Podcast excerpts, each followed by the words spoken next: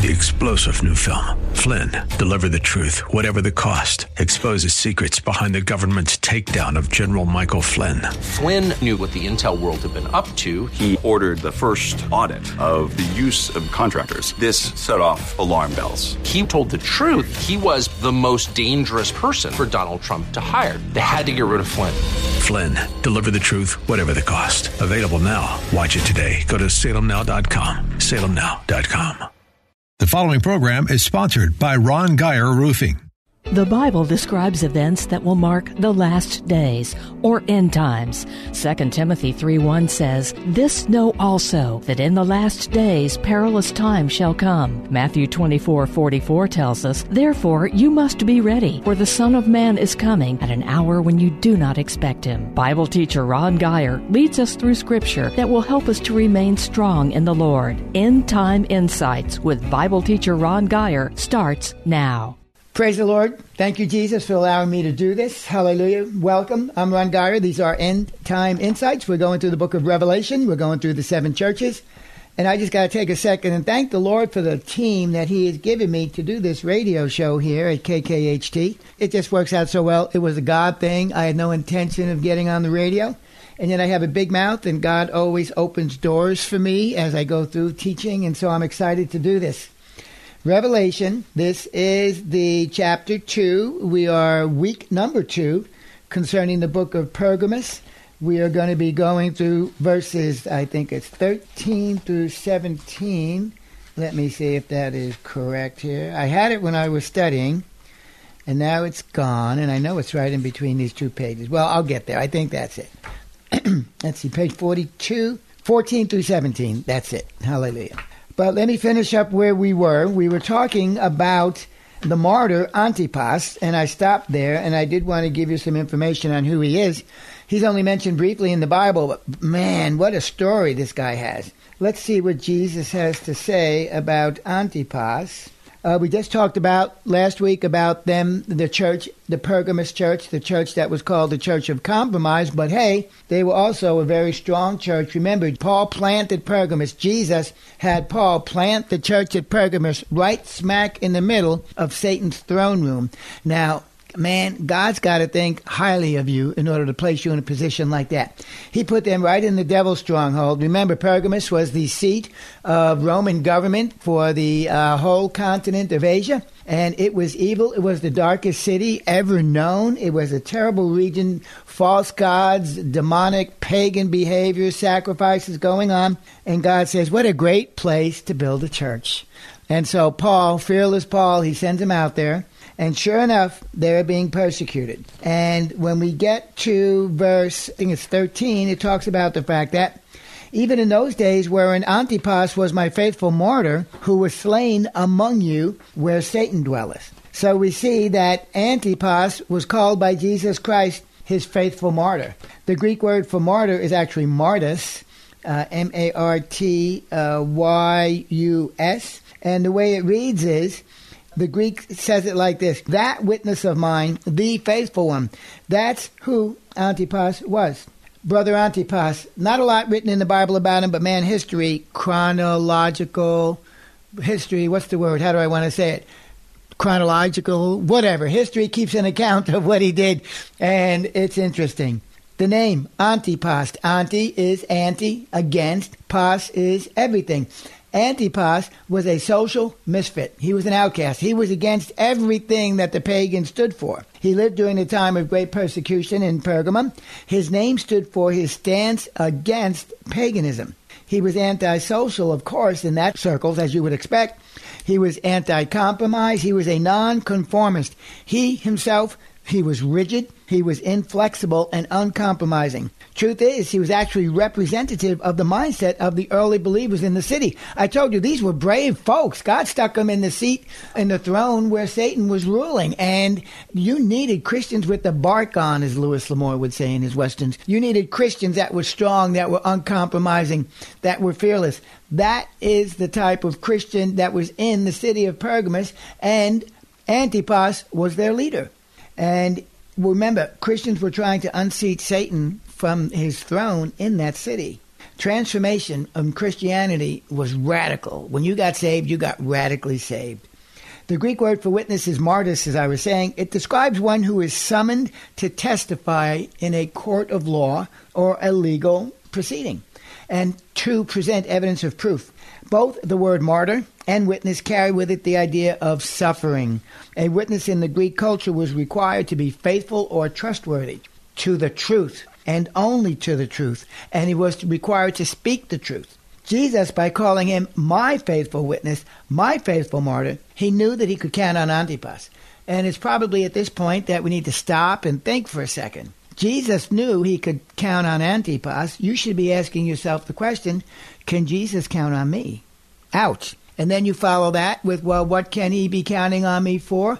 Basically, to do anything that he needs you to do. In the case of Antipas, God needed him to suffer the life of a martyr for the kingdom's sake. And Antipas was faithful in doing that. Where's my space here? Antipas, probably the first Christian. We see Stephen recorded as the first Christian martyr, but Antipas was pretty much right after that. He was sentenced actually to a public killing but it was a strange killing. Slain among you, my faithful martyr, Antipas, slain among you where Satan dwelleth. This is so interesting. Literally, it says, he was slain in your midst. That was it. They wanted to make an open show the Roman government, the Jews, wanted to make an open show of his death. He was out there, he was powerful, he was witnessing, he was such a powerful witness. He would go through the city casting out devils. It got to the point where the people whom the devils inhabited, they went to the government and they said, We are no longer coming into the city as long as this guy is here. We want him out. So the governor summoned him, and he got to talk. And I don't have time to read it, but uh, Rick Renner has a book out. It's called No Compromise. It's a huge tabletop books, seven, eight hundred pages about the church at Pergamus about the life of Antipas, and he actually responded. His words are recorded in how he responded to the uh, accusations by the governor, and he got in their face and he told them the truth. These are men and women like we need to have in America today that are missing from our pulpits. I pray that God changes that.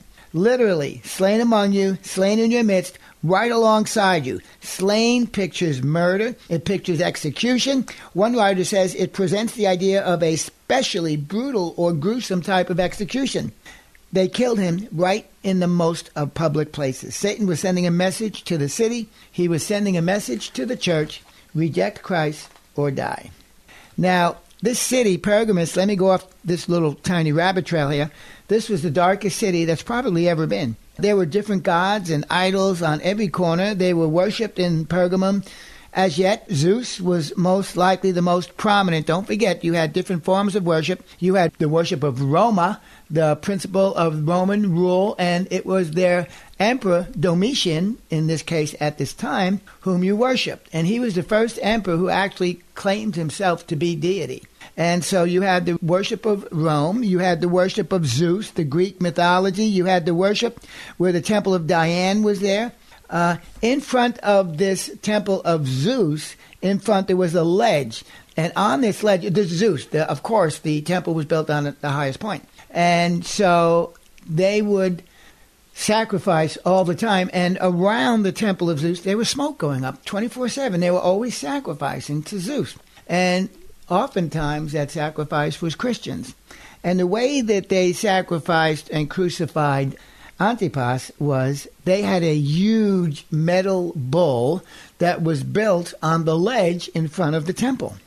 It had a side door on the bull itself, and it had flutes near its head. And when somebody was placed inside, they were literally burned.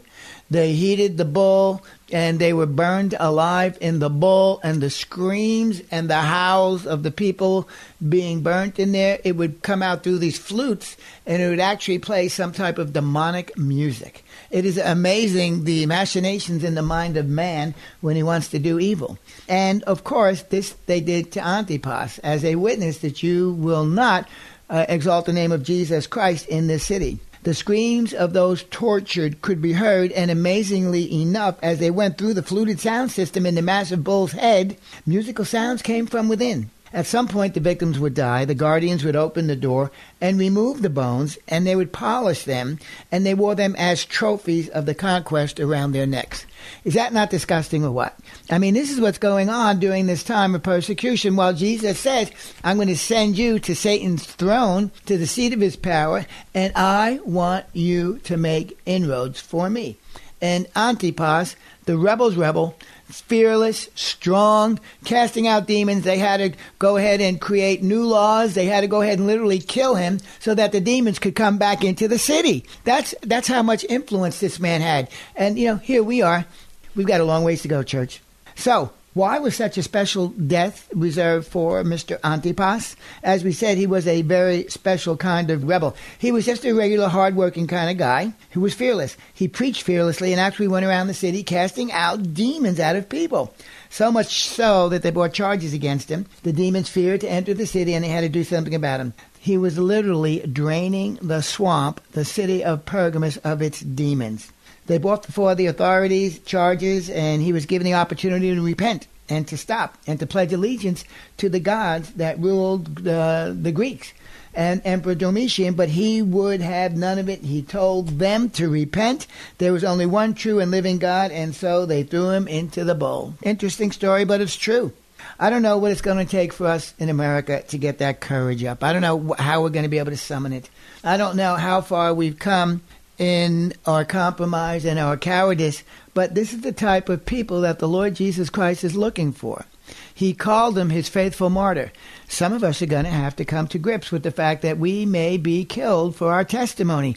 We have just got to accept that. The full gospel, the word of faith movement, the prosperity message, it has gone in opposite directions from telling the people the life of suffering and sacrifice that we're supposed to be living. So we have got to be retrained. That's why when we hear about the judgment that comes upon us, when we hear the fact that God sent, God sent uh, disease, God sent tribulation, God sent uh, plagues upon us. We don't believe it's God because we've been taught lies. We don't know the God of the Bible. Well, that has got to change. Once that is changed and we can get truth in the minds of the believers, we'll have a better chance of defending our nation. I believe our nation is too far gone. I don't see us returning to righteousness, but that doesn't mean that the church can't stand tall. That doesn't mean we can still glean souls from Satan's grip and win the lost for Christ. But we're going to have to go ahead and do it, and we're going to have to go do it in an environment of persecution and sacrifice. Where are the antipastors in America today? I know there are some. Where are the ones who refuse to deny Christ, that won't shut their doors with the church when they say shut, that won't bow when they say bow, that won't quit praying and laying hands on the sick, that won't force their people to wear masks over this pandemic that has shut our nation down? We've got to rise back up and defend the people of America with the truth. We've got to tell people the truth. Revelation 21 8, and here's a warning for you uh, 21 8, but the fearful and the unbelieving, there it is right there, the fearful and the unbelieving and the abominable. Looks, look who Jesus puts the fearful and the unbelieving with. He puts them with the abominable. He puts them with the murderers. He puts them with the whoremongers. He puts them with the sorcerers, the witches, the idolaters, and all liars. All of these people shall have their part in the lake which burneth with fire and brimstone, which is the second death. The great majority of American Christians have been lulled into a false sense of security through passive preaching and carnal compromise. We must counter those errors with bold, fearless preaching and displays of faith that will surely bring persecution. We can't run from the first persecution. You don't run from the roar, you run to the roar. When there's a fire, you don't run away from it, you run to it. You try to push it out. When there's a crime being committed, you don't run away, you, you run toward the problem to help, to assist. You're always thinking about others. That is Christianity. When we shut our doors down, we weren't thinking about others, we were thinking about ourselves. You've got to change that mindset. Fearless preaching and displays of faith are what's required. They will surely bring persecution, but that's okay. Status quo guarantees us, today's current church in America, a front row seat in the tribulation and guarantees us a missed opportunity to leave this earth in the rapture of the church. Let's go on to the negative things that Jesus had to say about the church. Don't forget, this was considered the church of compromise, and yet the first three or four verses, all he does is congratulate them, praise them, lets them know how pleased he is with them. Well, now he says, I've got a few things against thee in verse 14, because you have them that hold to the doctrine of Balaam. And what about the doctrine of Balaam? Balaam was a so called prophet of God. Truth is, he was a witch that hold the doctrine of Balaam, who taught Balak to cast a stumbling block before the children of Israel, to eat things sacrificed unto idols, and to commit fornication. So, you had people in the church that were following the doctrine of Balaam. And what about the doctrine of Balaam? He cast a stumbling block before the children of Israel, and it's a terrible story, Numbers 21 22. Terrible story. So Balaam, who claimed to speak for God, actually a witch, spoke for Satan. He did things that put a stumbling block before the children of Israel. Seven things God hates, yea, seven are an abomination. He that soweth discord amongst the brethren. That's what Balaam was doing. So he caused them to eat things sacrificed unto idols and to commit fornication. That's what this guy did in the church. That's what having this doctrine in your church does verse 15 so hast thou also them that hold the doctrine of the nicolaitans which thing i also hate so these are the two things that jesus challenges the church at pergamos for number one they're following the doctrine of balaam and number two they're following the doctrine of the nicolaitans so let's research them so we know what we're talking about as we begin to look at the few things, two things that Jesus had against the church at Pergamos, it's important to remember that this city was most likely the darkest city in the history of the church. It was home to the temple of Athena and the altar of Zeus, as well as the worship of Asclepius Soter. I don't know if you're familiar with Asclepius Soter. Have you ever seen the medical community symbol? It's a pole, and wrapped around it are either one snake or two snakes. Okay, that's the symbol for medicine. And that comes from Asclepius Soter. Asclepius is the guy's name. Soter was the title he was given, and you'll find this very offensive. Soter literally means savior. They called him Asclepius the Savior, and we know that's not true. But they called him that because of the extreme healing properties that he exhibited, and he had his own temple in Pergamus. And he was right there behind Zeus, so much so that they gave him the name Savior. And so, just like God is God and Jesus is the Savior, well, Zeus was God and Asclepius was the Savior of the Greeks. And he was considered a healing Savior in Greek culture. Uh, and once again, all of these demons were there, but they all took a back seat to what was coming into large prominence now, which was the worship of Rome, the worship of the emperor, the worship of Domitian. First, Asclepius. People would come to Pergamus. They were world famous for their healing temples. They would come to Pergamus to get healed. What it is, they would visit the many physicians that worked in Pergamus, and they worked there. They were all worshiping demon gods, and when they finished with their doctor visit, as it were. I mean, and they had halls. You had a hall before you got into the temple.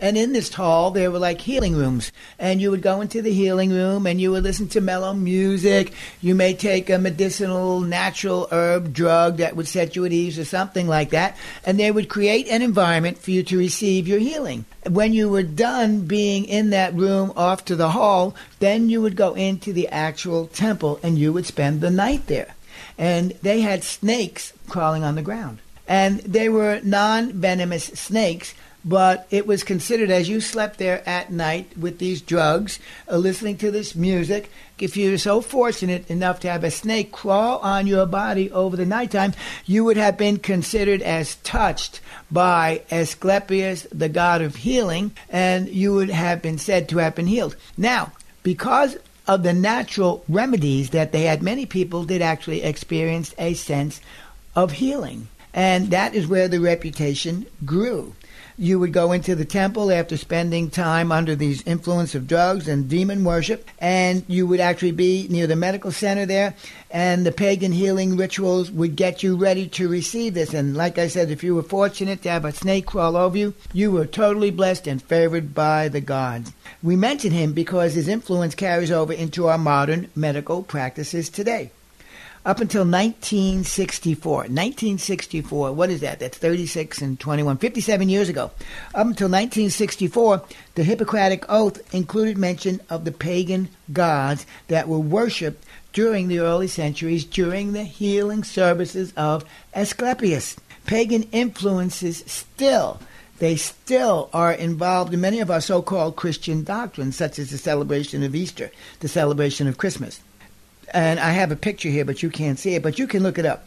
Look up the rod of Asclepius. It's spelled several different ways A S K L E P I O S. The rod of Asclepius. A S K L E P I O S. And from that rod of Asclepius was born the current symbol of the medical community. I say all this as a way of reminding you this was the environment in which Jesus was planted and growing the church at Pergamus. Remember, don't forget about Antipas. Verse 14. But I have a few things against you because you have there them that hold the doctrine of Balaam, back to Balaam, who taught Balak to cast a stumbling block before the children of Israel. The name Balaam means the ancient of the people, the destruction of the people. I don't know if you understand this yet or if I'm making it clear enough yet that since we aren't familiar with physical persecution here in America, but even in Pergamus, where the church witnessed the murder and the martyrdom of Antipas, there was far more deadly evil lurking, and it was beginning to manifest in the church there. I cannot shout it loud enough. The dangers that we in the church are experiencing in America by letting false doctrines and false teachers have our pulpits. We have got to discern. John says, try them. Paul and John in the book of Ephesus people were coming saying they're apostles, and John said, "You try them." And he congratulated the church at Ephesus for trying people and kicking them out. If you say you're an apostle, and we look and check you out, and you're not, you're down the road, you're out. We let anybody in our pulpits. We are letting women in our pulpits as lead pastors in our churches. That is not biblical. You cannot compromise the church to conform to the current culture in America. The current culture in America is demonic. It is built on carnality. It is built on compromise. It is built on fear. It is built on pagan rituals that have still remained through centuries over here, and we cannot let them into our churches. Just because something seems to be working, if it's not biblical, then you stop doing it. I cannot say that enough when the church witnessed the murder of Antipas, there was far more deadly evil still lurking there, and it was manifesting throughout the church, and that's what Jesus was calling them out for. Seduction from within is Satan's master plan to destroy the church. And in the story of Balaam, we see it played out to perfection in all its insidious wickedness. Jesus hates compromise. I, I can't say that enough. Jesus hates compromise. There's no way to say it too strongly. When he talks about the deeds of the Nicolaitans, the word used there for hate is miseo, M-I-S-E-O. It is the strongest word in the Greek for hate, and it literally means to detest, to abhor. Jesus takes this compromise of his church quite seriously. It's personal to him. You know, remember, he died for this church and to, to shame the blood of Jesus through compromise, there's no greater affront to the lordship of Jesus Christ. When we compromise in our churches with doctrine or when we compromise by fear, basically it's a literal slap in the face to our Messiah. Jesus abhors compromise in his church. Ah, man, if we could just get a hold of that. Jesus called the doctrine of Balaam the mindset of compromise. He called it the doctrine of Balaam, and it's all about compromise. Uh, when we come back next time, we're also going to talk about um, the Nicolaitans, which is total compromise, and we're going to let you know what's going on in regards to our churches today and how these doctrines are running rampant through our churches. Remember, Balaam was an Old Testament diviner, literally, and what he was was he was a witch in the purest sense. Uh, he would do what he did for money. He would do what he did for private gain. And as a result of his suggestion to compromise, Balaam, literally 20, I think it was 30,000 Jewish people were hung and died because of that sin. And we'll give you that in detail. And God is the one that does that, by the way. Don't think, you know, the New Age God that we've created, He's still sovereign. And if there's something that displeases Him in His church, He is going to deal with that. We cannot stop Him from dealing with His church. The sooner we understand the judgmental side of God within His church, the corrective side of God, the love of Jesus in dealing with His church, the sooner we understand that, the better off we'll be able to be. The better off we'll be able to paint an accurate picture of who He is. Pray with me as we go before God. We intercede for our nation, Father God, we love you. The Bible says the goodness of God leads us to repentance, Lord God. And we just trust you in this right now that we will see your goodness. Amen and amen. I'm Ron Geyer. Have a blessed week. We'll see you next time. Thank you for joining us for End Time Insights with Ron Geyer. Listen again next Sunday night at 8 on 100.7 The Word, where faith comes by hearing. You can also listen to the podcast of this program by going to kkht.com. If you would like to contact Ron, email him at gospelguy at comcast.net.